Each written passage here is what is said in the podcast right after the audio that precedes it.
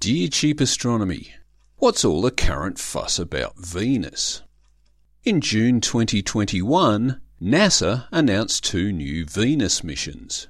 Veritas, Venus Emissivity, Radioscience, INSAR Topography and Spectroscopy, Veritas, which is expected to happen in 2028, and Da Vinci Plus, Deep Atmosphere Venus Investigation of Noble Gases, Chemistry and Imaging, Da Vinci Plus, which is expected to happen in 2029 or maybe 2030.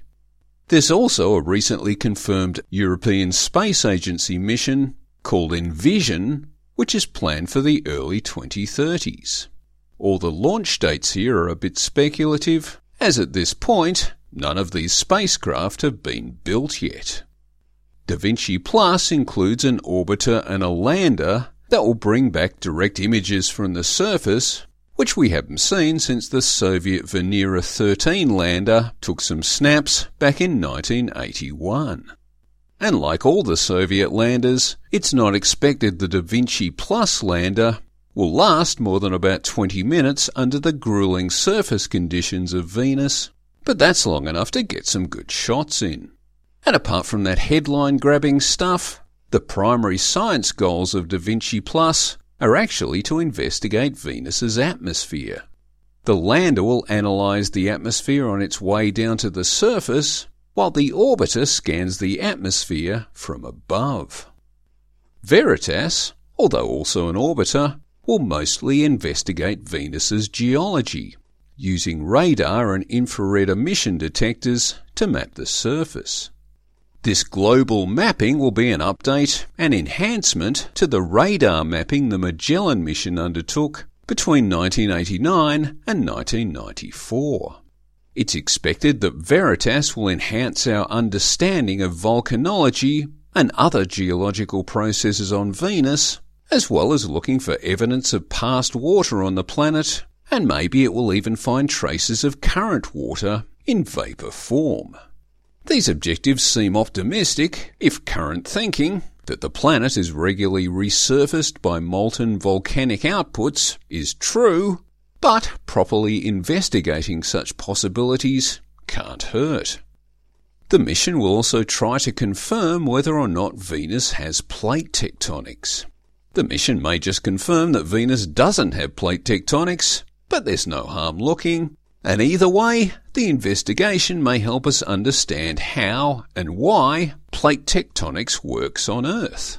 Since the only other rocky planets we know much about are Earth and Mars, and Mars is pretty much geologically inactive, Venus is a pretty good place to look for new insights into how planets work. And why the sudden flurry of Venus missions? Well, no one's saying it's because of the recent announcement of phosphine in Venus's atmosphere, perhaps because this finding remains hotly disputed, as does the suggestion that any phosphine that is there may be a product of Venusian life. There is a real risk that this whole line of thinking could collapse well before the mission's launch, so it makes sense not to announce it as a key goal of the mission. Nonetheless, it is likely that NASA and ESA will gather more data on the presence of phosphine in the atmosphere and its possible origins.